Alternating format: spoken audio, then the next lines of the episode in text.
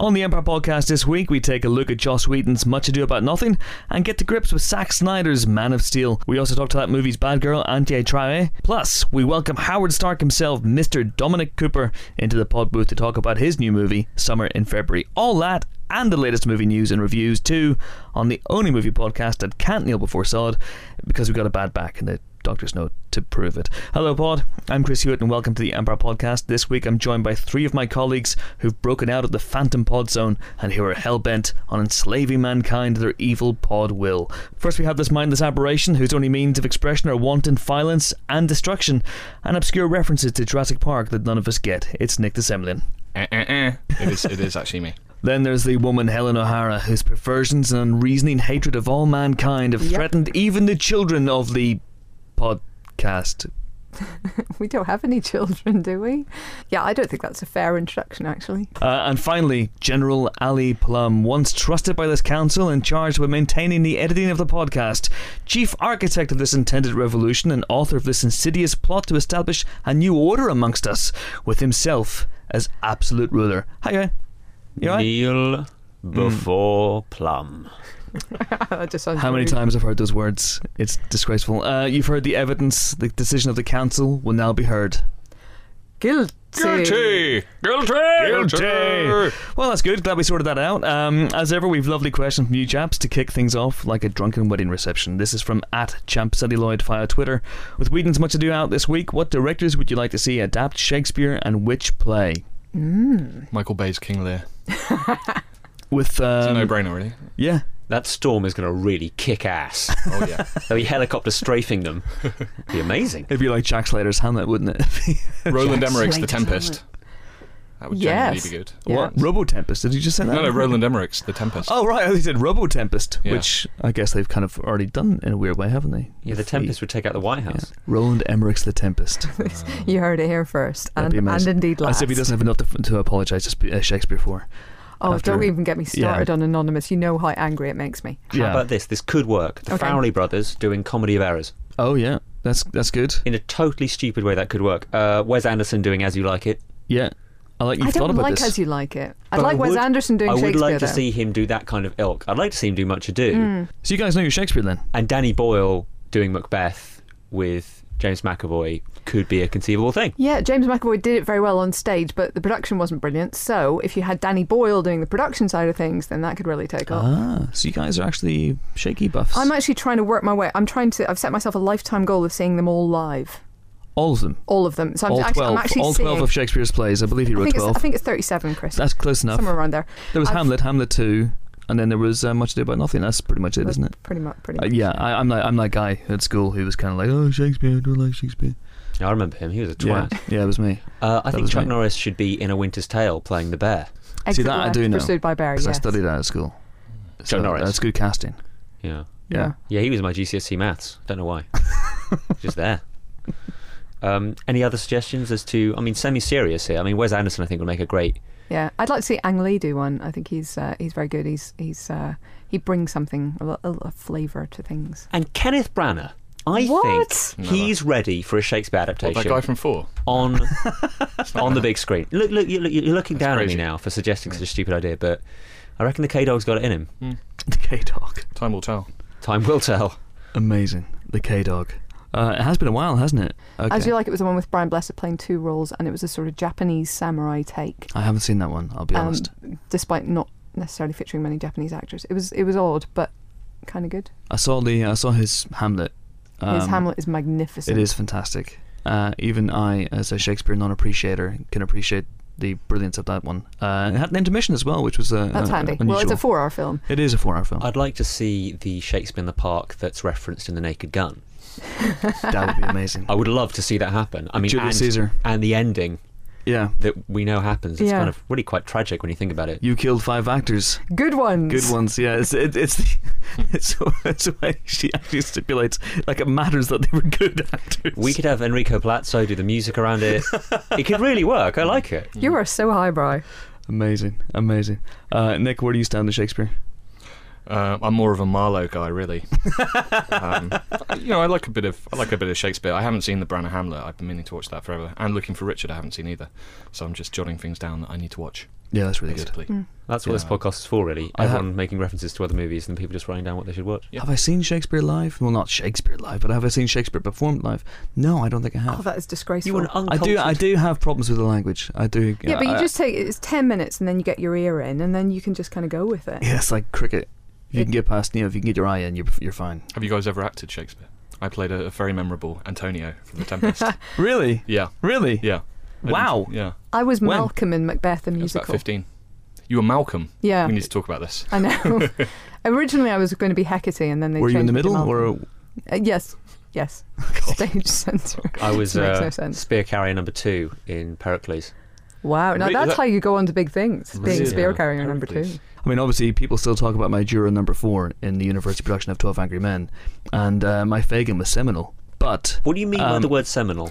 um, I mean, whatever you move want it to mean. Whatever you want it to mean. I don't want it to mean anything. There was a bit of controversy over that, wasn't there? There was massive controversy, but we, we don't like to talk about it now. Let's move on. Moving on swiftly, uh, this one's from at Simon909, uh, who says, uh, "What's the best opening title sequence of a film, not counting Bond, minus Superman the movie? Goosebumps every time." Uh, I love that sequence, and, and this is one of the reasons why I still, I think, have a lot of fondness for Superman Returns because Mm. he That uh, opening, yeah, that yeah. opening was fantastic. That was it the was best part of the movie. It made you think, Perfectly "Oh, we're in the hands of a master," and then the rest of it happened. And I still have a soft spot for a lot of stuff in Superman Returns. The the kid, the Superman's son. Let's not get started on that at all. But No. the uh, Spacey. the title sequence. I watched it last night. I've never seen it before in 5.1 surround sound, and the it just rumbled. Apologies to my neighbours because I watched it at half ten at night, and the the rumble of the whooshing of the uh, the credits as they head towards the screen, just astonishing. And, and there's an extra special deeper rumble for Richard Donner's name at the end.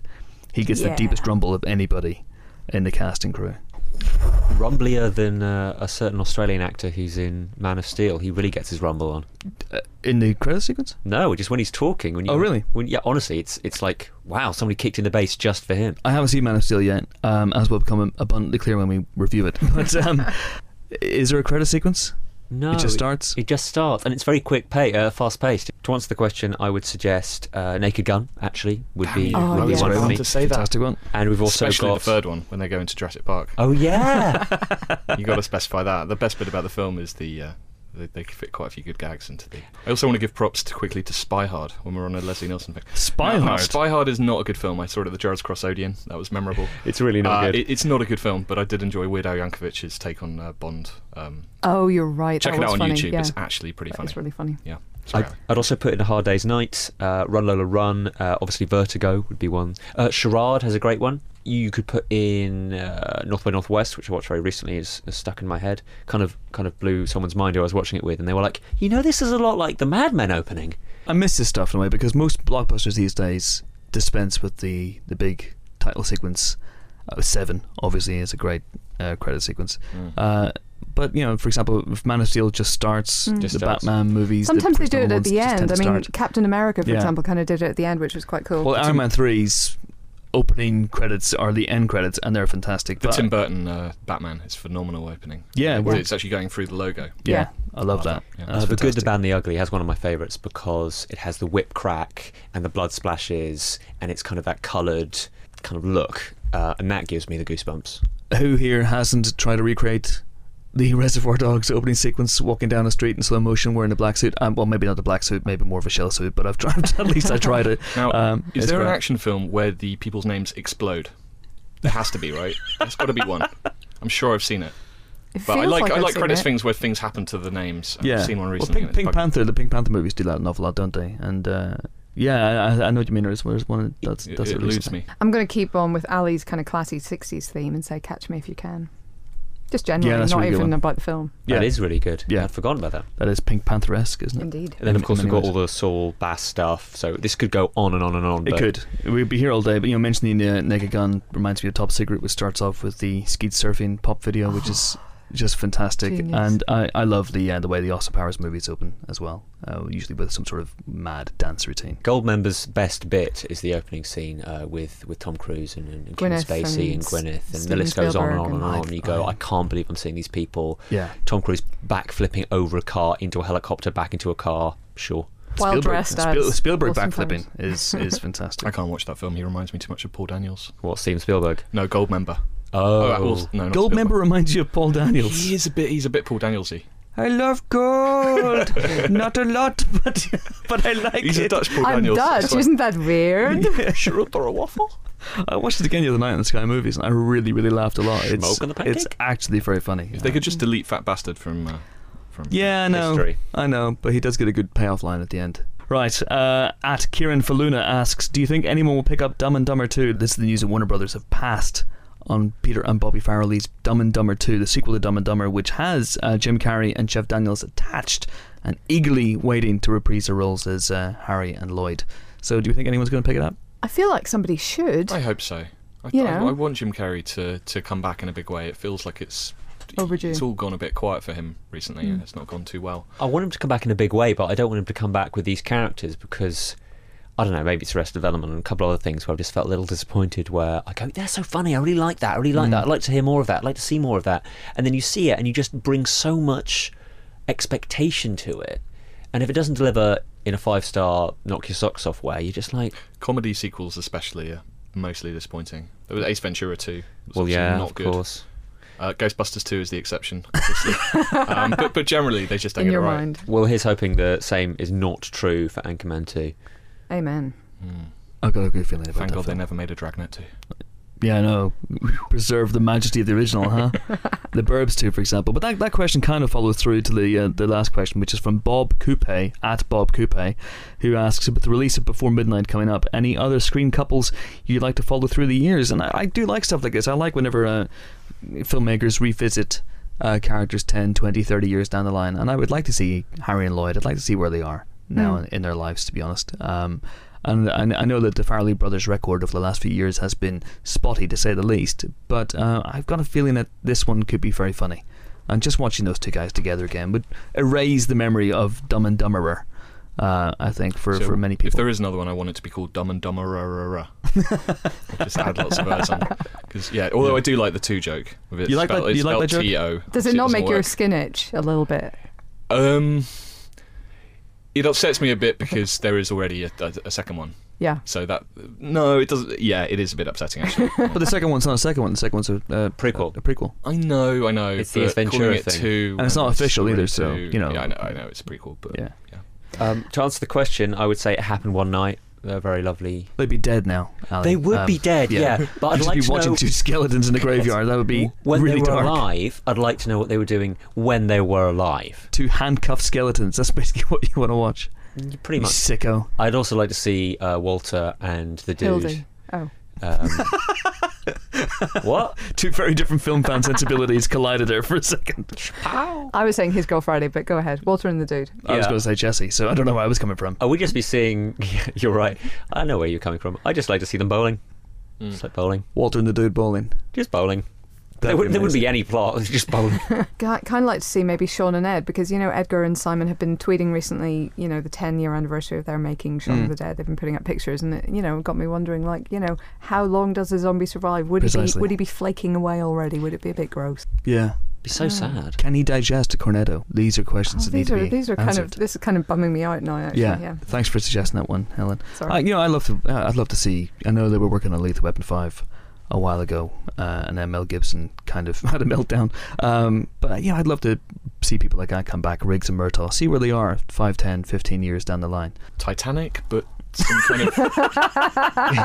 I don't know. There's got to be a way around it. Yeah, ten years Is he definitely dead? Because I've seen people come back from worse than that. Is he definitely dead? I watched 24. Everyone comes back in some form. Is he dead? I love it. I One couple we could follow from Titanic would be the ship and the iceberg. What happens ten years on? Do they do they get together again? Do, you know, is They there broke up, animosity? Chris. Sorry. they broke up. sorry. This is horrific. Yeah. Sad Yeah, news. yeah. Yeah. Oh man. I think it's best to let these things go overall. You think? Yeah.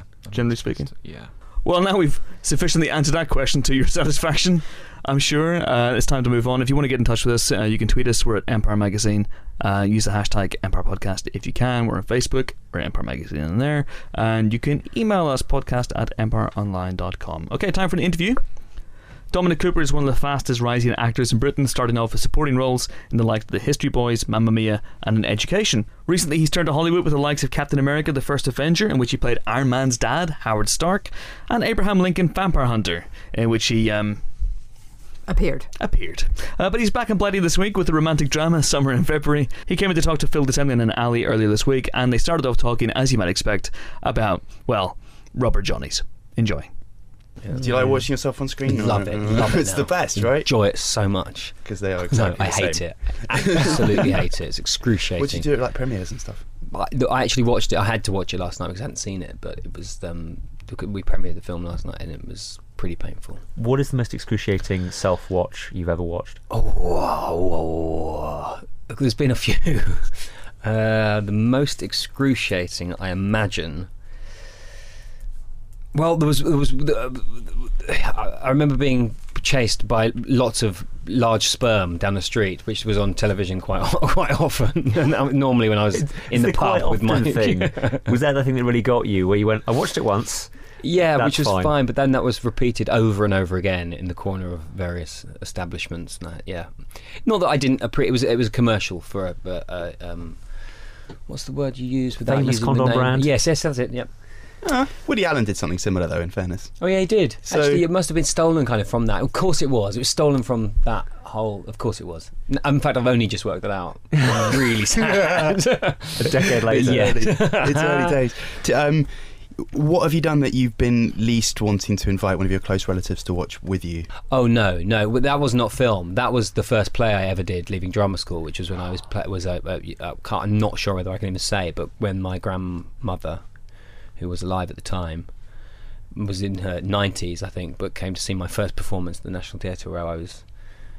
It was called Mother Clap's Molly House, and it was about Mollies, who were 18th, 18th century male prostitutes, when people used to dress up as sort of What ladyboys? Pre- no, what we I suppose. I mean, it was pretty much. I'm not explaining the play well at all. It was a very good play by Mark Ravenhill, but being naked and on a sofa with a pig farmer standing behind you, ah, Classic not good. material. it was not good. It was it was excruciating to be on, up there at that point, while knowing she was there. Anyway, well, we mentioned um, summer in February has some has some skinny dipping. I was not going in there under any circumstances. Is that bad? I was meant to. I think the my character was meant to go in there, and I just a- a- apps just said no. I'm sorry, I like myself. I'm not going in there. Stunt bum then? But hold on, I, did I miss something last night? Oh, I don't go in the sea. Yeah, you do. Do I? Yeah. That's not me. Should I speak a bit higher? No, but hold on. Right, there was, there was a scene where I was meant to go in the sea where there was a stunt bum. I remember the stunt bum. I don't rem- remember being that pleased by the stunt bum. I like my bum. My bum's okay, but it's not so good anymore. The last couple of years, it's gone slightly downhill. Oh, really? Yeah. Now, whose bum was that who went into the sea last night? Because it wasn't my character. Phil, you're great at identifying bums. uh, whose bum was it? do you Top think? bum spotter. I did the stripping off, and then someone took over and did the walk into the sea with a bare bottom and got in. Well, one thing Dan did mention that that you he'd introduce you to real ale because there was a pub. Am I right in thinking called the Winks? The wink, you got yeah. the Wink that you shot at. the and wink juice was just It's called criminal, wink juice. criminal stuff. No, it wasn't. We called it the wink juice because I've never known anything to turn you into someone that you're not so quickly. Amazing tiny little pub that, that, that I sadly hardly exist anymore. A countryside, tiny, tiny, with one sort of almost dead customer sitting at the end of the bar, and that was the only customer I could oh we could ever tell. And but it was a lovely place with a really great owner, and she would give us the one ale that she had, which I think must have been brewing in its own pipes for a century or more. Because there was something extra in that that sent me over the edge. But Rust. yeah, maybe, maybe a blast of rust, but it was good. We should put this film into context at this rather late late phase. Uh, Dominic's character, AJ Munnings, is incredibly influential, but perhaps not brilliantly well known traditional portraitor, and well known for painting horses. and according to my scrupulous research, his one of his portraits sold for seven point eight million dollars in two thousand and seven. So he's obviously someone that has serious cachet. Um, why isn't he better known? I think is it because it's only certain people that are interested in that kind of work. Because he didn't like he didn't like Picasso, did he? Call, you call him Piscasso? Yeah, he he hated. He, he gave this wonderful speech when he was retiring from the RA later on in his life, which you can hear. There's, there's, there are recordings of it, and it and it's it's excruciatingly embarrassing because he gets more and more drunk, and you can tell he's sort of in the midst of regretting everything he's saying, but cannot stop and doesn't care. So, and it's his whole sort of or take on, on, on modernism and what's happening to the art world. And he refers to uh, Picasso as you know, Piscasso, and then and then gets Winston joined makes Winston Chur- involves Winston Churchill and said, "My friend Winston the other day agrees with me and said he'd kick him in the shins if you ever saw it." and you're going, "Oh," God, you can just imagine he's about to get up and speak as well, and they just start all walking out and booing him, and he carries on. So he d- he didn't he liked to paint things as he saw them, and and, and you can understand why. You know, he he his life was spent trying to make a horse look exactly like a horse, and no one does it quite like he did it. I mean, they are incredible, but I'm sure you, like myself, have never really looked at paintings of horses and gone, "Mm, must have one of them. I don't know why. I now do. I now look at them and, and I I really appreciate them, but they were never sort of my taste. Do you in think he'd been on the Wink Juice? he'd definitely been on the wink juice that evening? Yeah. I have been seeing some amazing photographs of you and the and the legendary, in my eyes, Aaron Paul, having what is colloquially described as a whale of a time. I guess on the set of Need for Speed. yeah. How is it to shoot with a man who I've met, by the Yeah. way, who is just a live wire? He's just like he's like uh, um, humanized fun. I had met him years ago, but not very well. And actually, exactly as you say, you know, he's very unlike how you ever imagine someone who's sort of leaped to fame in such an amazing, you know, um, and wonderfully appreciated series, incredible TV show. But he's just he's, he's wonderful. You know, we're doing this ridiculous thing of uh, living this extraordinary life, driving, just getting up every day and just driving ex- extremely expensive, very fast high performance sports cars. So we kind of just laugh about it constantly. but it's still it's and it, and he's great to work with. But it's and it's, it is a funny one. It's a weird, you know, it couldn't be further removed from what he's been doing. It's- You haven't been uh, forced by the producers to play any of the original games, have you? Or is it just a case of doing your job? There's no obligation to play Hot Pursuit or anything. No, but I wouldn't mind going back. It's good fun. Is it? Is it still? Yeah. You you you addicted? you got Um, a problem? I, with wa- it? I was at a time. There was a time when I had a problem. There was a time I had a problem, but I got over it. I've got over it now. It's fine. Don't tempt me. I'm trying to be cool about it. How often were you were you were you staring at, at the screen? A screen, yeah, on the Mm. PC. I used to Yeah. do oh, yeah, ten hours days. Really. Yeah. ten hours days. Yeah, using a keyboard. It was um. Do you regret those days, or do you get, do you feel that you got something from them? I, I feel like the RSI I've developed is something that is kind of like a badge of honour. It's like a scar on your face. And you've also got Dracula. That's another thing on your slate. Dracula's about is, is about uh, I think a month away from beginning. Mm-hmm. As soon as I can get some beefy muscles to compete with Luke Evans, Yeah, bloody hell. and when that's going to happen. Yeah, he's um, he's, he's Bard of the Bowmaning as well, isn't he? So he's already got a few muscles. on him. Yeah, exactly. He's way ahead. Yeah, no, we start that really soon, and I've worked with Luke before, so we'll have a laugh doing that. I think. I hope it's a really cool script. Very interesting. Tell us more. He was Dracula's Year Zero for a while, wasn't it? Title wise, yeah, title wise, and now it's just it's just. They changed it? Have they? You know so much more than me. I love we it. just I looked at IMDb this morning. Tonight. It's, just- you it's my You- You, you did more than that. You checked Google as well. you did. You did. You did the two bases. They are, but that's how we do research now, isn't it? Really? Yeah. I don't have a brain anymore. No, so why you don't need one at all, do you? Just Google it. Just attack. You also on potentially your IMDb page, Tony Howard Stark's name appears. yeah. How, Does, Yeah. how does that work? Can you can you tell How me, does the whole thing work? tell me the story of how the hell that works? Are Which you are part you of are you that? are you a flashback man in this thing? No, I just have no idea. I no, I do have an idea, but I didn't for a long while because I know that I know that I I know that I went there and did some scenes, and I got into a costume, hmm and they were quite funny. I hope. I don't know, but I don't know what's going to happen with them. But I don't know how they're going to fit in with the, the the thing. So I think it might be for something. They do all sorts of things. You never know what Marvel are up to. They have so many fantastic ideas with all their characters and how they intermingle and what they will do with. You never know. So you just say yes. You say yes, absolutely, I'll be there, and then you and then you have a great time getting back into that character, and then you think, how on earth is this person going to fit into this film? Can you tell us if you're older than we saw you in Captain America? I can't. I'm not. I can't say a thing. I'm more curious about whether you've met the other version of you, and I've forgotten his name, but he's very, very good on Mad Men. Yes, Slattery. Um, Yeah, it is Slattery, yeah, isn't it? Slattery. Um, have you met him? Has there been a meeting of the minds? Have you compared notes? On No, acting? actually, What about Robert Downey Jr.? Have you met your on-screen son? I haven't. I oh, haven't. Oh, come on! Is that bad? Shall I lie? You go ahead. Yeah. yeah. How is he? Yeah, he's a fantastic guy, and we we had very much the same ideas about how to approach the character. Does he like? Does he like? Does, Just does he like just a bit like- of winks? Does he like it a winks? Likes the wink juice. Likes the wink. No, he's off the wink juice for now. No, we, we met very briefly on a red carpet for Captain America. Okay. Years ago, and he was very kind and fun. Hmm. God, that's a boring comment. He was very He kind. was kind. He was kind. Kind man. Gave me a great background. How does his kindness manifest? it's the background. he rescued a cat on the red carpet. Just sort of spotted a cat in a tree. Um, I have to be on a personal note. You're the first person I ever interviewed in this job, and you told me about your football team, and I wondered how that's going. I'm playing this week. Come down. Are you? It- really? yeah, come on down. Do I need a ticket? You'll love it. You absolutely don't need a ticket. You said you're having trouble you need scoring maybe goals. a couple of club mallets in your pocket just to protect protect yourself. Really?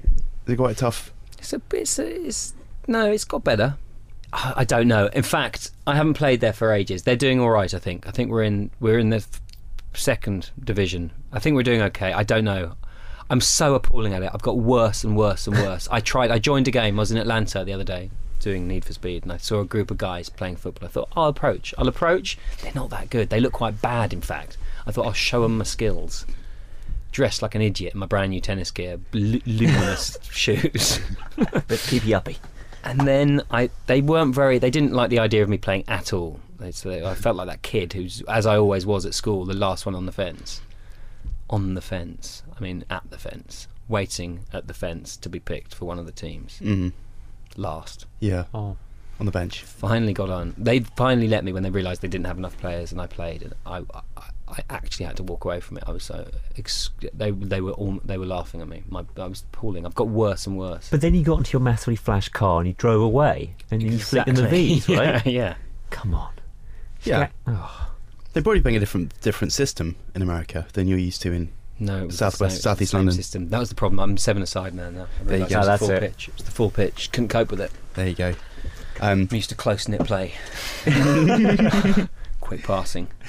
we also we've also had one or two um, Band of Brothers al- alums in the podcast. Have you? Dexter Fletcher we had on, and with some fond memories. What were your memories? Because you appear Of Band of Brothers. briefly, I know, but Oh, you're still in it. I can't. and do you- another one of the sort of I don't know that I am still in it. Am I? I think your stun bum's in it. yeah. I think he managed to sneak his way in. It was yeah. That experience. It was a hu- it was a tough one. It was, it was tough being. In fact, I, I don't think I'd left. I hadn't come out of college uh, when I did that. So it was all new. That whole idea of everything was new. Filming, and it was loads and loads of blokes who had all been training and who were all very blokish, which I was very not yet blokish. Am I now? I beefy muscles. beefy. It was a bit beefy muscle, but it was amazing because it was it was the huge production. and It was wonderful and it was exciting to be around. But my character was pathetic, and he puked, and he didn't make it into the. Didn't make it. Didn't he make it. He failed. He was a failure, which I've kind of felt like myself on set. I really felt like the guy I was playing. So you didn't have it was, the- It was an incredible experience to be part of. You didn't have the whole Dale Dye kind of boot camp. I didn't to- do it. I didn't do it. No. And I, it sounded nasty. Yeah. Nasty in that it was. They did a proper boot camp. They really Yeah, did. What did Dexter say? similar. Mm? Yeah, he just said. I think he said that he'd, um, you know, queuing for food and getting shouted at. Oh yeah, no, not- that's right. That's right. That guy. That guy. The guy who was in Vietnam. The guy who just used to. I spilt some of my food in my sort of nervous state as I was walking up getting some beans, and they sort of fell down my top. I saw that sad kid with beans down my front, walking through this huge like like school. It was school, and I had nowhere to sit and no friends. And then he, I spilt beans, and then he made me do hundred press ups in front of everyone, which I couldn't really do. And I, it was just hot, yeah, but really good experience. Oh, yeah. possibly my favourite anecdote so far this year. I absolutely love that. Oh, great experience, great experience. absolutely loved it. 100 press ups is so many press ups. For a couple of It's a lot beans. of press ups. I know. And you hadn't been to boot camp, so it's sort of catch 22. I can't. If you'd let me on boot camp, I could do this. Oh, that's awful. God, it makes me cry a bit thinking about it. No, we have to let you go quite shortly, but I had one other thing I wanted to raise, which is something I really enjoyed in, in Tamara Drewe. Your band, Swipe. Swipe. Swipe. And it's a really good song. It's not often you get fictional bands in films, they deliver something quite oh, that's sort cool of that you say that. punky. I think your brother was sort of an inspiration for that whole thing. He well, he did it all. Yeah, he, him and a friend, he they wrote all the music, and um, recorded it, wrote the lyrics, and then sung most of it. I sang over that track "Jailbait Jodie," I think, Right. which was the one at the end of the film. But And Yeah. you shot it at End of the Road Festival. yes, which was really that was really good fun to be a drummer in a band on that. Although I kind of wanted to be the lead singer, I was a bit annoyed by that. I tried to get him to let me, but it didn't really fit him in the film. I was the drummer. Yeah. Mm. You could have done like a Genesis type deal. Could've- yeah, I thought that, but it didn't. It doesn't. It mm, doesn't Mm. work, does it? It's difficult. Doesn't look great. Yeah. But, But- you, you stormed off, I think, didn't you? I do a storm off. I do a storm off in that. Yeah, that was quite enjoyable. That's gotta I bought be- the drum kit. I was like, so it was again one of those ridiculous things that you do when you're in a film. You think, hmm, maybe I'm quite good at this. I am good at this. Got s- mm, sort of conned into buying a really expensive Roland top of the range electronic drum kit. That I set up once until my neighbour to the Camden Council council came around and said no thanks. We appreciate your effort to make music in our local area, but no thanks. So that's that's in a box. Okay. I can't quite bear to get rid of it. I know that one day I will be a good drummer and footballer. Dominic, thank you very much for coming in. Thank you for having me. And Summer in February is out today. Lovely, lovely Dominic Cooper there. And uh, before we press on, a couple of quick pointers. You know we love our special podcasts over here at Empire, and we're going to have two more for you over the next week or so. Ali is even now cringing in fright at the, at the very thought of it. Uh, on Friday, we'll be delving into all things Whedon with a special Joss Whedon podcast featuring the great man himself and as much ado about nothing and Angel stars Amy Acker and Alexis Denisof. That will be well worth a listen, won't it, people who haven't yet done the interviews? Certainly will. I've decided it will be. it certainly will be. And early next week, we're going to have our Man of Steel spoiler special podcast, in which we'll be talking to the filmmakers about the secrets behind the return of Kal El, as well as having a good old spoiler filled supernatter ourselves. So do make sure to download those both. And hey, why not give us a lovely five star rating on the old iTunes store as well while you're at it? Go on. Oh, you big you whore. know you want to. Yeah, I know, but you know, I just. ah, And also, if you love this podcast, go and buy the magazine or subscribe because we don't ask you for any money at all. And if you subscribe to Empire, guess what? You get a free copy of Empire every month in exchange for the payment you've just made. That's amazing. Also, while we're asking for things, um, if anyone could give me a tenner, because um, lunch is coming up soon and I'm a bit strapped. Okay, movie news time now. Uh, what have you got in your big bag of movie news swag? Guys, let's start with. as- I'm doing a cook- Eeny, meeny, miny, mo. Helen! Hi. My big movie news this week is perhaps the least surprising story in history, um, except perhaps for its timing. Uh, Man of Steel's sequel has been greenlit. Yes, a Man of Steel sequel is on the cards. I know you never saw this coming. Who would have thought a superhero could start a franchise? Who could be the bad guy if the bad guy in this one's General Zod? Well, for Colonel- all we Colonel? know, because we're certainly not going to, you know, spoil anything, could be General Zod again. Were you going to say Could be somebody from the completely Kentucky Fried. Chicken franchise? I was going to say Colonel Sanders, yes. Uh, At the moment, all we know is that um, David Goyer and Zack Snyder appear to be working away feverishly Awesome. on the second part. Super um, awesome. We expect, yes, uh, uh, we expect Henry Cavill to return um, in the very tight tights, and um, You seem to have a moment there. You all right? You I'm okay? okay. Okay, All right. Just a little hot in here, isn't it? Gosh. So we expect everybody to basically be back. I mean, in terms of villains, there are. I don't think this is a spoiler. Some references to LexCorp in this film. So we could see Lex Luthor lined up. I'd They be could- they could disappointed if go- he didn't. But they could go completely differently. They could go Brainiac. They could go Doomsday. Who knows? It's I all would still to argue play for. Superman's Rogues Gallery is is not glittering with gems, is it? Well, that's because I think when you have a god, it's quite hard to come up with something that really challenges him. And you know, he makes Thor look like a bit of a you know, 108 pound weakling, doesn't he? So think? I- a little bit. Yeah. Do you think? I love Thor. Don't get me Really? wrong, Chris. Love you, but uh, Chris Hemsworth. That was not you, Chris. okay. Um, but it, it- you know, Superman could probably take him apart in a fight. Yeah. Yeah. But you know who'd beat Superman? Who's that? Hulk. Anyway, my point Smash him. was we're not going to get into a really nerdy conversation about who'd beat who in the fight. My point was I think the problem that DC has always had is that their heroes are too powerful, and that means that their villains suffer a little bit, and that's why Batman is by some distance the most successful DC character. I agree, but um, Hulk, Anyway. Hulk would beat him as well. That's right, Chris. Let's move on. Let's not play a game of who the Hulk beat because Hulk will beat everyone, Yeah. apart from even bigger Hulk, who's actually much bigger than Hulk. Hulk smash scissors. Well said. Uh, my news stories are another grab bag here. There are some new World's End character banners that we were uh, lucky enough to reveal exclusively on the website. Six of the big names, all for some reason holding their pints in at slightly, you know, askew angles, even though the beer is totally flat. So watch as they perform that magic trick in these posters, and there's some funny taglines in there as well, and it's generally worth looking at. So go and do that. Uh, we've also got Michael Bay, who has boarded this Ghost Recon uh, gaming adaptation.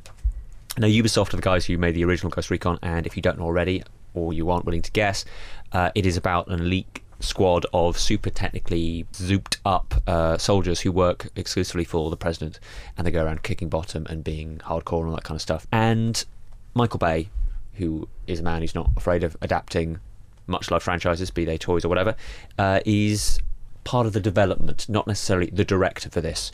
So that may get you excited, it might not get you excited, but considering this has been trickling away for quite a long time now, it's nice to see that there is some news on that front. We've also got Fox, who have bought up the Choose Your Own Adventure book rights. so think along the lines of Space and Beyond, Deadwood City, and The Cave of Time. It's not quite clear what they're going to do with it. I'd love for them to do it in a totally new medium where you have every 10 minutes an option on your DVD player where you go to run into a different screen in the cinema. pre- press three to to watch a different movie. yeah. Um, but it's interesting. Will I- they try and do a clue, do you think, where they'll play Wow. different. Uh, 'cause Yeah. I, I thought of clue straight away. Mm. You know, it's interestingly, Clue wasn't released uh, cinematically with those the, with the three endings. If you watch if you watch Clue, uh, Jonathan Lynn's Clue, which is an adaptation of Cluedo, it's really really funny comedy actually. There were three endings shot, and they didn't release the theatrically, at least initially with the three endings. Each each print would have a different ending. That- Yes. So, but the the theatrical the DVD release has all three endings on it, which is uh, which is great fun. Really confusing the first time I saw it. I think they're just probably going for the fact that this is pulpy fun, and then it's a gimmick that you can talk about when you're promoting the film. That's me being very me being very cynical, and I, I, I'm sorry about that. But you know, who wouldn't watch a film called "Who Killed Harlowe Thrombey"? I would. Did you play them with uh, at least the games that like Fighting Fantasy? They're not Which are games, awesome. they're, they're books. They're They're Uh, books, you, but- you're reading a book and it goes turn to this page if you want to go left. Oh, Scary cavern, or there's some stairs. You go to page 74. to Oh, so it's not like- so you are jumping around inside a book. Hmm. So it's not like Fighting Fantasy where it would be it's the same principle, but you have dice and your character has No, no, strength no. No, no, and it's stuff, and you'd be playing that. No, No, that sounds nerdy, Chris. That's kind of Dungeons and Dragons for kids. Uh, nerdy? No, I don't think so. It was awesome. No, no. This is just uh, this is just a book. Then you jump around and you choose your own adventure. Pretty much. And uh, what I found frustrating about the books is that you could just get it wrong. You take a left and they go, "You die." Oh, there are many horrible deaths, which You is quite die. upsetting yeah, when but you're you just when you're you small. just flick back to the page you just left, and everything's fine again. Yeah. I found them quite I hear. intense I didn't. as, I as didn't kid. cheat. Any more news? I think you got some, Nick. I've got some, Oh yeah, he got, I've got some. some news. I've got some news. Uh, there is a trailer for The Hobbit, Episode Two: The Desolation of Schmaug, um, Schmeg. which I believe is the correct pronunciation. Schmaug. Schmoog. Uh, that is. Uh, so yeah, this is the one where uh, there is a dragon, and um, Played by Benedict Cumberbatch. there is a kind of a log flume ride, and uh, What? it's not a ride, but it's a, a Is it? The, I have a genuine question for listeners. Actually, has there ever been a film where somebody went down a river on an improvised ship of some sort and didn't encounter a waterfall or rapids? ever in the history of cinema? I, I genuinely, I can't think of one, and I would be fascinated to know if there is one. I would love there to be a Leslie Nielsen spoof where he just gets into a, a boat on a river. Oh no! Oh no! Oh, it's um, it's a reservoir. So we'll just get off at the um pier over there then. Well, Peter Seriously? Jackson is definitely going to have souped this up from the book because I remember in the book it was a, pr- pretty sedate. You know, well, they they, go. "Ooh." stay in the barrels, don't They they? stay The, in the the barrels barrels. are sealed; they're in the barrels. Um, Bilbo's clinging to the outside, and they just float down the river. Right, but this time he's just he's chucked in some orcs, so there's going to be orcs and elves fighting at the same time. Yeah. And uh, I- the one to beat, I think, is Crystal Skull, Kingdom of the Crystal Skull, because that is the biggest waterfall in cinema today. I think I'm right because there's three huge ones in a There row, were three in a row, yeah. Which I fi- I've never seen. That you know, not that it was amazing. Well, they've- they've brought in the secret weapon, which is Evangeline Lilly, and she will be playing a made-up character called Tauriel, uh, who is an elf of a lesser class, a She lesser seems caste. to be a bit of a love interest for Legolas. That didn't is you think? correct. What? Yes. I know. I dubbed this film "Lock, Stock, and Fourteen Soaking Barrels." Oh, very good. that is a better subtitle than The Desolation of Smaug. Define it. Desolation. Um, it's the area that Smaug has desolated. So basically, he took over the Misty Mount. The sorry, the Lonely Mountain. I apologise. He took over the Lonely Mountain and basically laid waste to everything around it for a certain distance. And he basically considers that kind of his territory. So, like Town of Dale and the valley below, all that is is now the desolation of Smaug. So it's he's a, not it's a being- geographical term. He's not being desolated then. Well, I mean, he may have been in the past. You know, he doesn't have you know any other dragons around. Who knows what's going on in his psych psyche? You know, Yeah. he may be suffering a lot. We- that we- might be why he he burns everybody and eats them. We What- caught a glimpse of him, didn't we, in the in the trailer? Yeah, I must say, I thought the trailer was very good. I, I do wish that they would not show us all the money shots in trailers. I kind of I, I didn't really want to see the dragon before the film comes out. We've seen I, a silhouette, really. And No, but I kind of like the, the teasing that they did in the first film, and then just to show you the dragon in the trailer. They're the going to do the voice. I know they're going to do the voice in the next full trailer. That you'll hear the voice. And when Mm. I, I I was speaking to Peter Jackson for the actual um, original movie, and I said, you know, don't show us the voice. I really I want that to be a treat. Mm. Oh, they will. But they will give it away. It was like with King Kong. I kind of, you know, maybe they had to show the the, the ape to get people into cinemas, but I, I would have loved it if you'd gone into the film not knowing what King Kong. Because two hours, or an hour and a half of the film is building up to seeing King Kong. You've already seen him in the trailer. It would have been tricky for us to do two covers. I think There was always the Adrien Brody. Um, There was Jamie always- Giles Black. run. there was always the Adrien Brody option: break glass in case of emergency. Let's stick Adrien Brody on the cover As as as just as anything. no, what- who did he play in the? Jack. He played, he played Jack. Driscoll. Jack Driscoll. Do you know? Um, I was listening to your podcast, your um, Gillian Anderson podcast. Hmm. It was just fantastic, and it's a special, and it's available. You should go listen to it right away. Uh, and you did her the the impromptu quiz Hmm. with her about Toombs and what were his names, and I knew it. Eugene Victor Toombs. hmm I knew it. She didn't. She got Eugene right. She got Eugene right, but the Victor part, I was like, that's, that's like the only bit of X Files knowledge that's ever stuck in my head. I'm impressed. It's, he was it's so weird. scary. He was really scary. He was scary, played by Doug Hutchison, who's now arguably even scarier in real life. So anyway, it's got a big bear in it, and uh, it looks really good. Could the big bear beat the Hulk? No, No. but there you go. Smaug might give him a bit of a workout Ah. at least. Chuck Norris as the Big Bear, maybe. No, the Hulk would rip off Smaug's neck and shove it up Smaug's desolation. I really like um, the look of Lee Pace's character. I'm, I'm interested to see Lee Pace in this just because I, I had an accidental impromptu Lee Pace double bill uh, late last year where I saw it in one day. It's poorly paced. I went very good. Uh, in one day, I went from uh, Twilight Breaking Dawn Part Two, in which he plays, I think, Gareth, uh, to Lincoln, in which he plays a big old racist. It was very confusing. Wow. So I'm hoping that uh, you know I managed to pace myself, if you will. Oh. Thank you. Oh, that's Better good. this year. That's good. My joke. Yeah, Yeah. totally was. That's good. Um, now for a change of pace. My joke. Uh, we have another interview now. Uh, Man of Steel marks the return slash reboot slash recape of Superman on the big screen, of course, seven years after Bryan Singer's Noble, if not entirely successful, as we've discussed. Superman Returns, don't get me started on the kid. Uh, as I mentioned earlier, there will be a spoiler special next week, but right now we had General Zod himself, Michael Shannon, on the podcast last week, so it seems only fair to have his right hand woman, Steady, Faora, on the show as well. She's played by German actress Antje Traue. First thing we asked her was, How do you pronounce your name? Because I don't have a clue. Enjoy. Please, can you tell me how I can pronounce your name properly? Antje. Antje. Yes. Great job. nailed it. Nailed it. Absolutely nailed it. Okay, well, welcome to the Empire podcast. Uh, Thank you. First of all, so I mean, Faora is fierce. That isn't makes she? me happy to hear. Mission accomplished. Yeah. She's she's a really cool woman and I really enjoyed spending time with this character for like almost 8 months of my life. And yeah, it's quite liberating not only as an actress also as a woman to sort of approach a character from that moment where you think okay she she's somebody who doesn't have doubts or she's not um, somebody who would compare herself to others. And she's just that one track mind and uh, she has a purpose and that what she goes for and this is very very uh, great as a woman to experience that you know Hugh Jackman, when he was playing Wolverine, famously takes cold showers every morning just to get in the right kind of angry kind of mindset. what is he taking He takes cold showers every morning. oh morning. cold showers Yeah. Did you do? oh i can like see that that makes sense yeah cold shower yes in the morning but i think for me for Faora a big part of that um, mindset was the workout we've been through and the costume because it takes like 30 minutes three people to get ready in the morning Me too.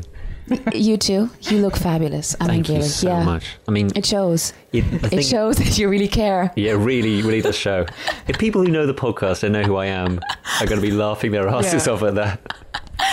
um, no, and actually to really, you know, get into the costume and then you then you're there and you have like 30 minutes to really feel the character and I loved my costume even though it's it's hot and tight and it's everything at the same time but still it's great. Yeah. I was going to ask about training actually, just very quickly, because Yeah. um, Zack Snyder famously trained with the cast when he made Mm-hmm. 300. He did everything they did, but earlier in the morning, and he posted his numbers first, so they all had to try and match that. W- was he training with you guys when you were getting ready? He was actually. He, was. did. Yes, he wouldn't post his numbers, but he was right there, and I loved it about him that he actually goes through the same, um, you know, training with us because it gives you the feeling of he knows what we are through. So and he goes goes through it himself. Do you mind if we cast your mind back to the audition process, back to when this first began?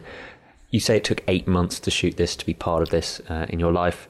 How long ago does it feel when you first auditioned? And ha- had you really any concept of how huge this is, like, and will become? I had no idea. No. And I think that helped me to just, you know, I, I put myself on tape back in Berlin. And it feels like a very long time ago. and I taped myself in my living room in Berlin. My agent called me said, you know what, they're audition they cast for Superman. And I laughed and I said, really? I mean, how many girls are going to go up for this role? And he said, well, you know, um, we're just going to give it a shot. And I said, okay. And I taped myself. A monologue for like two and a half minutes, and I taped it. And they called me, said, We want you to come to LA, test for the movie. And two weeks later, Zack called me personally and said, You're on board.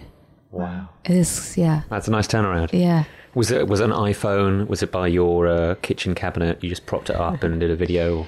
No, I actually I'd like to put some effort into my um, audition tapes. I think uh, it, it was a 5D Canon and a little bit of a you know yeah a little bit of touch of quality. I think it's always good to have. Obviously worked.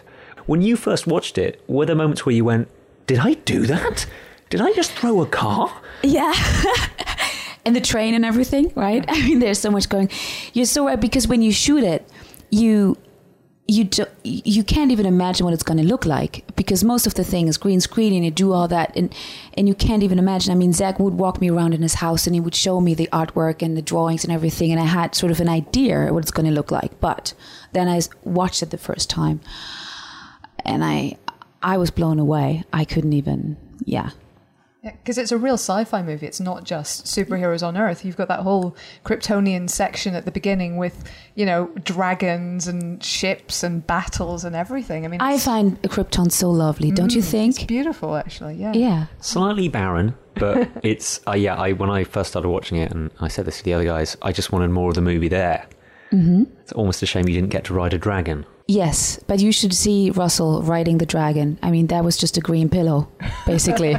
I mean, really. Gladiator is Gladiator's on on a a green green pillow and pretending it's his dragon. Yeah.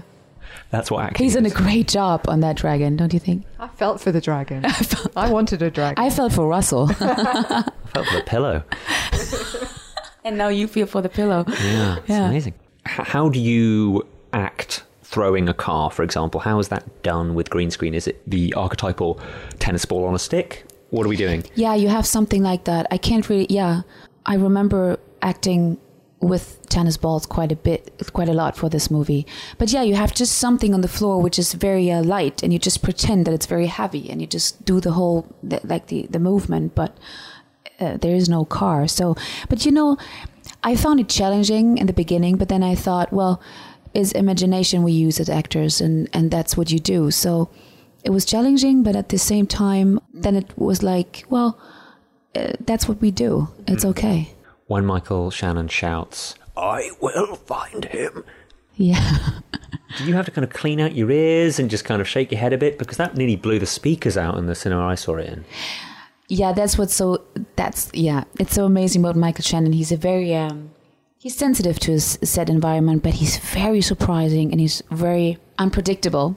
And that was one of those moments. You didn't you didn't know he was going to do that. No, because we rehearsed it a couple times and and he wouldn't he wouldn't give it away, you know, do it too much because then it gets lost. So he would keep it for that moment, then he did it. And yeah, it is uh it was loud. And I mean, Faora is very much his right hand woman. There's there's a very kind of close relationship there. What what was your sort of view on that? Did you have a, a, backstory in your mind between the two of them? For me, the initial moment was actually our a screen test we did together, and I remember we were standing there the first time as General Zod and Faora in costume and makeup, and uh, Zack would go look to your right and to your left and into the camera, and we would just move perfectly synchronized in a way. And I thought this is the essential relationship between these two. They don't need to talk. It's not about words. We understand each other uh, and what we're fighting for. Yeah. It's a shared purpose. Yeah. kind of thing. yeah. We don't know his name, but there is a guy in a much bigger suit who fights with you in the Battle of Smallville. It was so funny because this guy, he's he's I mean, he's a stunt guy, and they attached something very funny to his hat, and they put something like a like a fake eye or something, so we had an eye line. It was ridiculous. I mean, it was funny, um, Like and I fake think he felt embarrassed all day long because he would walk around with a stick coming out of his head with an attached eye. But uh, yeah, that's that's how it went. Uh, It sounds like something out of Monsters Inc. we laughed a lot. We had a lot of fun, obviously. Yeah. But I mean, you're you're lucky. You get to actually beat up Superman. Essentially, you know that's that's not something most women can say. Yeah, it's uh, you know I'm so really I'm so glad that that I didn't grow up with it and I didn't know when I started this movie this production I didn't know too much about it. So it was good to actually really have a fresh take on and because if I would have known what it means I probably would have been too like you know nervous and everything. It was good I mean, did did they give you? Because I know in, on some kind of superhero movies, sometimes the comic book company kind of prepares a, a mm-hmm. dossier essentially of all the all the stuff you need to know Yeah. about your character. Did you get something like that in this case? No, I sat down with Zack and I said, you know, I rather don't look at other interpretations, and I would like to just uh, don't get any images in my in my mind. And he said, I, I agree. Let's just go from the scratch and start something new with Faora. So, and it was hard because as an actress, you want to do research and you want to do read and you want to know everything, and to actually say no to all that, sometimes a little bit hard, you know. A bit scary. But are you worried that, you know, there'll be people who'll stop you in the street and go, oh, what about this bit? Was that a reference to that? And, you know, nerd questions. Have you prepared yourself for this kind of convention mentality of people asking you all these things? I think I'm not pretty well prepared, actually, really. I'm not. Because when you meet people who just love the comics so much and they, they know everything about it, how can you be prepared for it? You really cannot. You have to just make it up in the moment. I had so many moments yesterday at the red carpet where just people ask me questions. I thought, oh my gosh, I, I didn't even know what to say. You know, would you rather fight Superwoman or Wonder Woman or Super? You know, like, oh no, I, I don't even know both of those characters. What is, you, you know? It's I don't know. yeah. These are Pulitzer Prize winning questions. Yeah. So I think you, you can just take it in the moment and just go with it and say at the end of the day, I don't know. Just to be very honest, you know, what can I say? We were talking to Don Cheadle recently about what it was like to work in his suit for the Iron Man movies. Yeah. It looked like a pretty hot couple of days you were shooting the Battle of Smallville. And you had a man in what I like to call blue and red party pajamas, uh, you in a battle suit, and a guy with a halo and a stick coming off his head.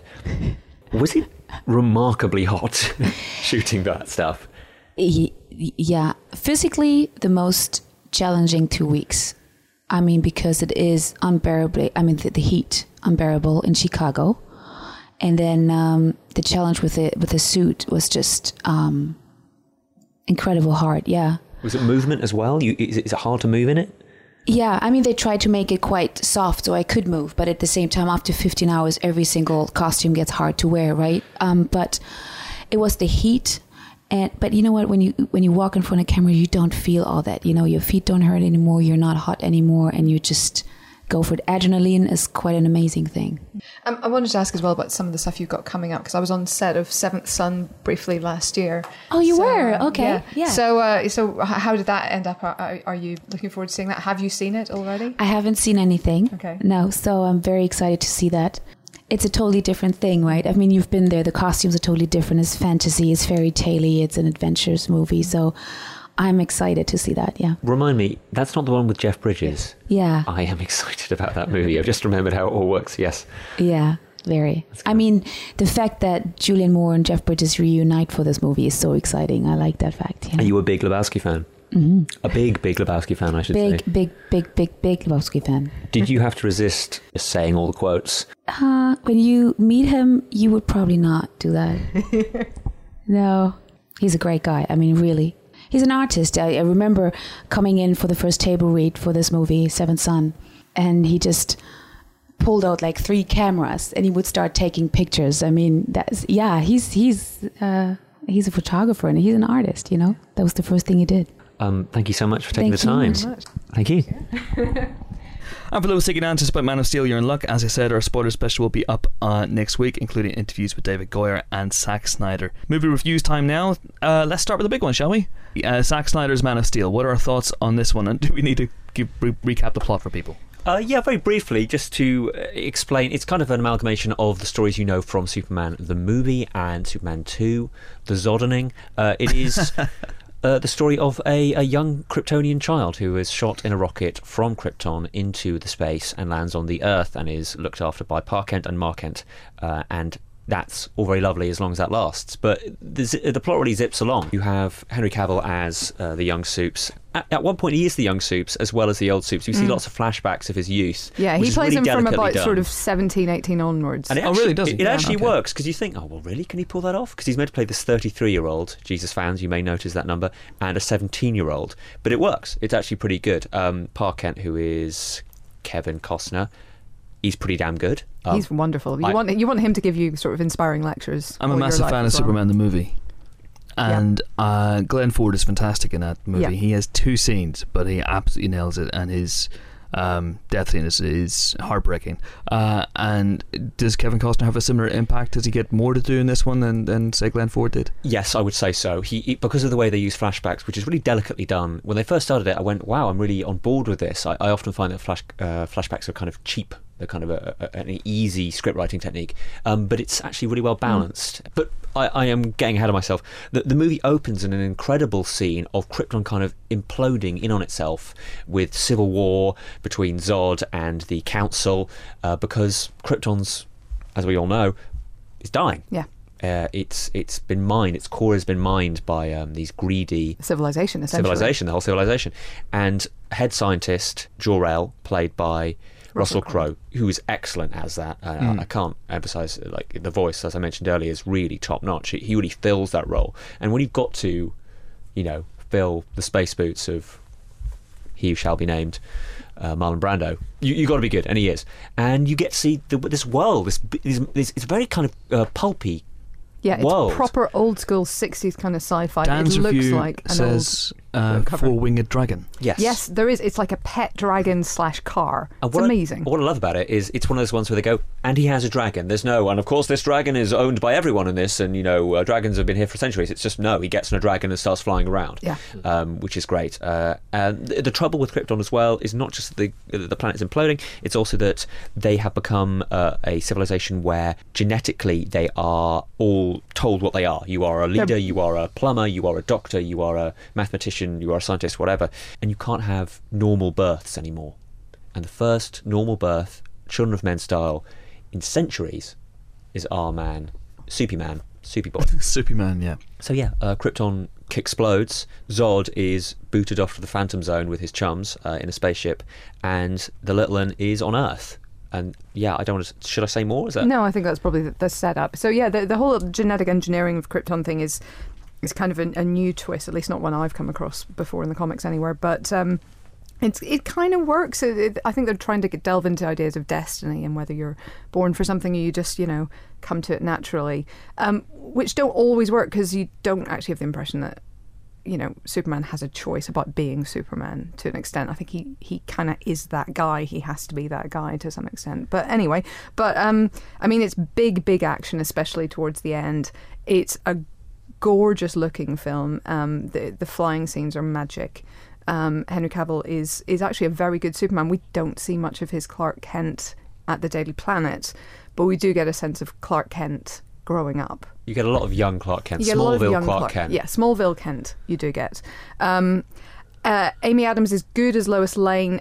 I think if there, anything is underserved, I think it's the relationship between the two of them. That they have a few sc- scenes and they're good scenes, but they're not quite enough to establish the bond, if you like, between the 2 But I mean, the whole cast is actually a really good cast at pretty much every level. You know, you've got just throwaway parts given to people like Tahmoh Penikett from uh, Battlestar Galactica. You've got Christopher Meloni from Law and Order. You've got a really kind Oh, of yeah.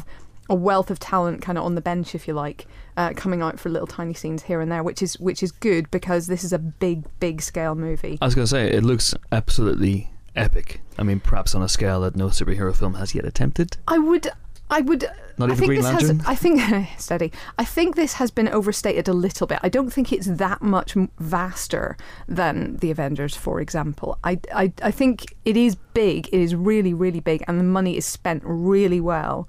Um, but I'm not sure it's that much of a of a leap forward. What I do feel like uh, we're seeing, especially in the Krypton scenes at the beginning, is that there is people are beginning to kind of use special effects to bring craziness to life and I really like that. I think, you know, we saw it with a few other things. We saw it with Avatar. I felt it very much in Thor and now with this. It is that fabulous no holds barred bananas imagination of the sort of hmm. 60s book covers that is actually coming to the big screen and I think that's awesome because there's no point in in having all these incredible capabilities special effects wise if all you're going to do is punch people with it. And I love that we're seeing just craziness. So is it fun? Because I was a little bit worried from the trailers that it looked a little bit po-faced. That's a big problem for me. It, it- not a big problem, but it is the biggest problem, if you like. It is. Um, it is very serious. There are a couple of laughs, um, most of which, or for me anyway, were were sort of incidental things that I just noticed. It, it's not. It hasn't got you know even an Alfred from Batman to to kind of you know say something witty every now and again. Nobody really gets brings the What about humor Perry White? No. No, he's he's completely straight faced. This is you know not even Morpheus levels of humor. You know, uh, Laurence Fishburne is is playing it very very serious. It's not that kind of movie. It sets out its stall to be quite serious what it is to be a man, what it is to be a hero, to hide yourself for the sake of humanity type film. And when it does attempt to do humour, that's where I felt most awkward watching it. I went, oh, no, no, this isn't a movie where you make that kind of joke. And yet, towards the end, especially, they could try to sneak them in, and I, I felt that was a little bit skew. I have, I echo what Helen said. I have no problems with anybody who's acting this film. I feel like every character is well drawn. I'm really impressed by Goyer's script, the way he incorporates um, the modernity of, of civilization with this, you know, tale that's been going on since, you know, for half a century um, that everyone knows. It feels fresh, it feels exciting, and it was very quick, even though it was only 146 minutes. I felt that it was very quick, and uh, I was genuinely quite surprised. I very much enjoyed it. Is there speed ramping? There is not. No. What he does do is something I've seen in a couple of other films recently. I think I remember it in the Avengers, but I may be wrong. People can correct me, of course. Um, is that sort of uh, you, you see the action happening and then you zoom in on it.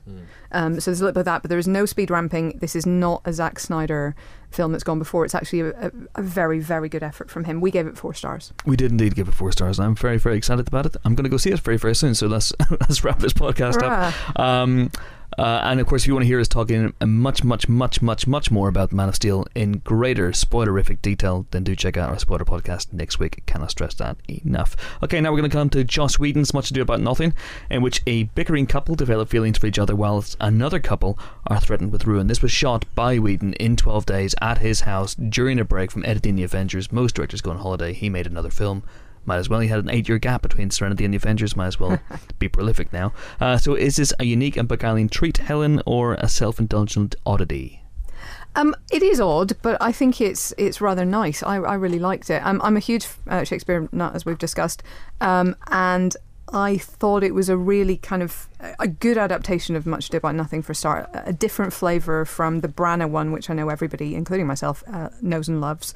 Uh, from what 94 95 um, this one is a little bit kind of uh, he's gone for a slightly more noir feel which is part of the reason that they shot in black and white um, and it, it has a sort of well, he, he would say a Preston Sturges kind of feel to you know that mixture of kind of comedy and uh, and kind of threat. Because obviously, while Benedict and Beatrice are are you know sort of exchanging witty barbs with one another as they very reluctantly fall in love, um, Hero and Claudio are you know th- threatened with basically death and destruction. So there there is a kind of a, a dark undertone to to all the kind of clever language. But I mean, Joss Whedon and Shakespeare to me just feels like a really really good fit. I think he you know he knows the play. He understands the language. He's got people who are comfortable with it, so they say it in a natural way and not sort of, you know, not declaiming speeches. Um, so it, it it kind of flows and has a lot of life to it. And Nathan Fillion in particular as Dogberry, the the dogged constable who's trying to investigate what's going on. Um, he comes into it very late. He's not in it very much, but he's very, very funny when he is. Yeah, uh, agreed. It's, it's it's it's fun. I mean, it it it obviously has limitations. Sure. I, I would say the fact that they, they shoot it in Joss Whedon's house, which is very nice. It's a very nice house, by the way. Actually, it's it's quite fun in certain instances. We have characters trying to eavesdrop upon other characters, and how could they possibly not be seen? They're literally one foot away, surround you know, Sure. divided by a pane of glass. Uh, but it's it's it is it is quite fun. I I, I enjoyed uh, lots of the, uh, the the back and forth, the repartee between Benedict uh, Benedict and Beatrice. Yeah. Um, uh, Amy Acker and Alexis Denisof, who are Indeed. fantastic. And there's, a, there's, I guess, there's a comfort level, isn't it? Most of the actors in this have worked with Joss before, and they've been doing readings at his house for years of Shakespeare. So there is a, a comfort with the language as well, which which Yeah. comes across. Yeah, I think I mean you know Branagh had the uh, the advantage of basically being able to call up the whole of the RSC for his one, um, Just and give me the best guys you got. Bring me everyone.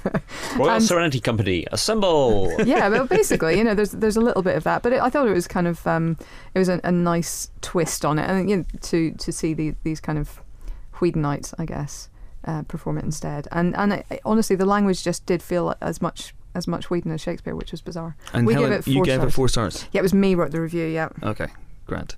Uh, you're not you're not in the in the tank for Joss, are you? No, are that's- you kidding You me? detached yourself Totally. objectively. Totes. Would Joss Whedon beat the Hulk? Yeah. Okay. Uh, another couple of films uh, brave enough to go up against Man of Steel this weekend. Uh, one of them I mentioned already is a Paul Rudd, Tina Fey starring rom-com Admission. That is sadly a two-star movie and probably not worth your time at the cinema this weekend. And another one we mentioned Dominic Cooper, he was on the show, uh, is Summer in February. So let's very quickly discuss that because I have got to go to Man of Steel screening. Help Oh. me! Um, well, this one is a sort of small British drama, I guess. It's got uh, Dan Stevens from uh, Downton Abbey in it, Ah, of course. So basically, um, Emily Browning uh, plays uh, Florence, um, who's kind of uh, a young woman very much under her father's control, not terribly happy about it. And she finds herself in a sort of a love triangle with the bohemian artist A.J. Munnings, that's played by Dominic Cooper. See? Um, and then his, his very charming but perhaps a little less exciting friend Gilbert, who's, of course, Stevens himself. Yes. Dan Stevens. Um, so yeah, we uh, it's it's a bit of a melodrama. I'll be honest, um, but you know, as a romantic film, it works. It's uh, obviously set in Cornwall artist community, so it looks absolutely gorgeous. They wear fabulous jumpers. You know, it, you feel like you've had a little bit of a break by the seaside once you've seen it. Um, but uh, you know, it's it's a decent portrait of the artist, I guess, as a man in love, and we give it three stars. Three stars for Summer in February. Expertly handled there, Helen, I have to say. Uh, and uh, that is pretty much it for this week's Empire podcast. Don't forget to look out once again for the Man of Steel. Yes. One last thing. I'm interrupting your flow. I'm sorry about that. It's but when fine. you're, when you're watching Man of Steel, look out for an Easter egg on the side of a satellite in the film. In the film, there is a satellite. I just want you to pay careful attention to it. Uh, that is it for this week's Empire podcast. As I said, don't forget to look out for the Man of Steel spoiler special, which is up next week, and our Joss Whedon special, which is out on Friday. Yes, Friday. Just getting the confirmation there. Uh, and join us next week for more film related fun, where we'll be joined by Max Brooks, the man who wrote the book that shares the same name as the upcoming blockbuster World War Z. And I'm very excited about this. Yep. We've only got the bleeding Stath on the podcast. That's right, Jason Statham will be here in the podcast if we survive. Do tune in next week to hear that. Uh, until then, it is goodbye from Helen. Goodbye. It's goodbye from Nick. Goodbye. It's goodbye from General Ali Plumb. Goodbye. And it's goodbye for me. I'm off to Krypton actually for a holiday. Yay! It's amazing. You won't believe the deal the travel agent gave me. Dirt Yeah. cheap. Amazing. Dirt cheap. He said. Well, Only give me a one-way flight though, which is did you a get did you get Act of God insurance? Uh, do I need that? Well, might be useful. Ah, well, I'm looking forward to a red suntan. I'll see you guys next week. Bye.